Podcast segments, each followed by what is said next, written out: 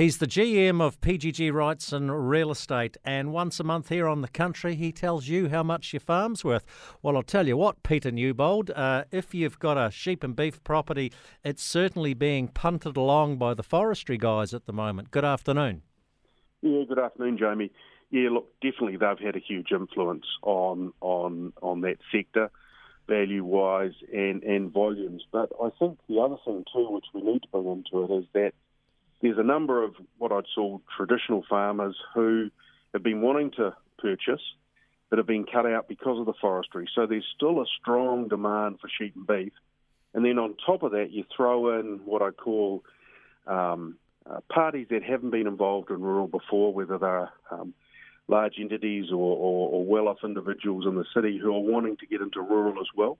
So there's a lot of um, buyers out there looking for um, uh, properties, especially in the sheep and beef or, or runoff uh, piece. So, look, I think it bodes well moving forward into this uh, coming selling season. Well, news out in the past day or so. Well, Fonterra this morning lifting its forecast milk price for the coming season. ASB's talking about 10 bucks the first time ever. Is there a lot of interest in dairy farms at the moment?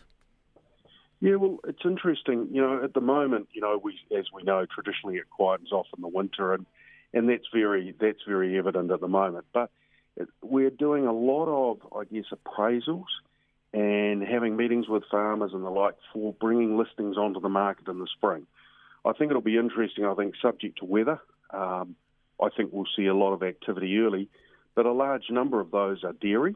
And I think, you know, I've said often before, you know, the last couple of years, people have banked those returns, and now those more traditional decision-making um, pieces come into play around succession, retirement, all those things. So I think we'll see more dairies uh, come to the market, and I think we'll see more sales. Um, so yeah, I think that I think the season looks good.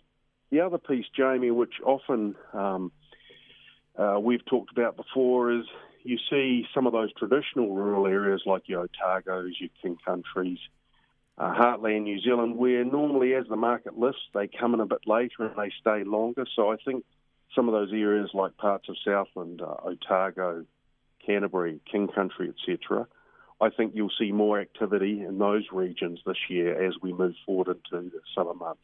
We were talking to Dominic Jones of Origin Capital Partners on the show yesterday about kiwi fruit property syndicates in, in the Bay of Plenty and Gisborne region. Still pretty hot demand.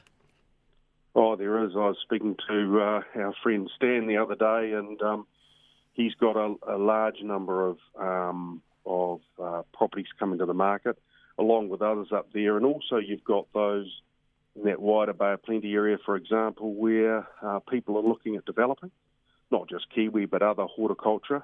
Um, so yeah, there's there's still demand in that area, even though some of those uh, per canopy hectare prices are, are pretty high. They're eye watering.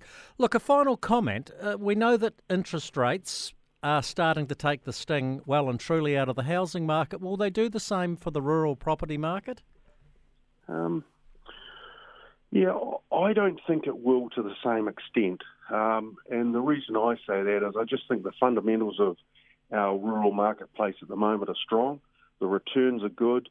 Um, you know, our product is in demand overseas. So, yeah, I, I, I don't see um, a real issue there. And also, the other thing, too, from a financial perspective, um, over the last couple of years, you know, our the farmers have, have reduced a lot of their debt and are in a strong financial position. So, yeah, I don't see it having a big impact myself.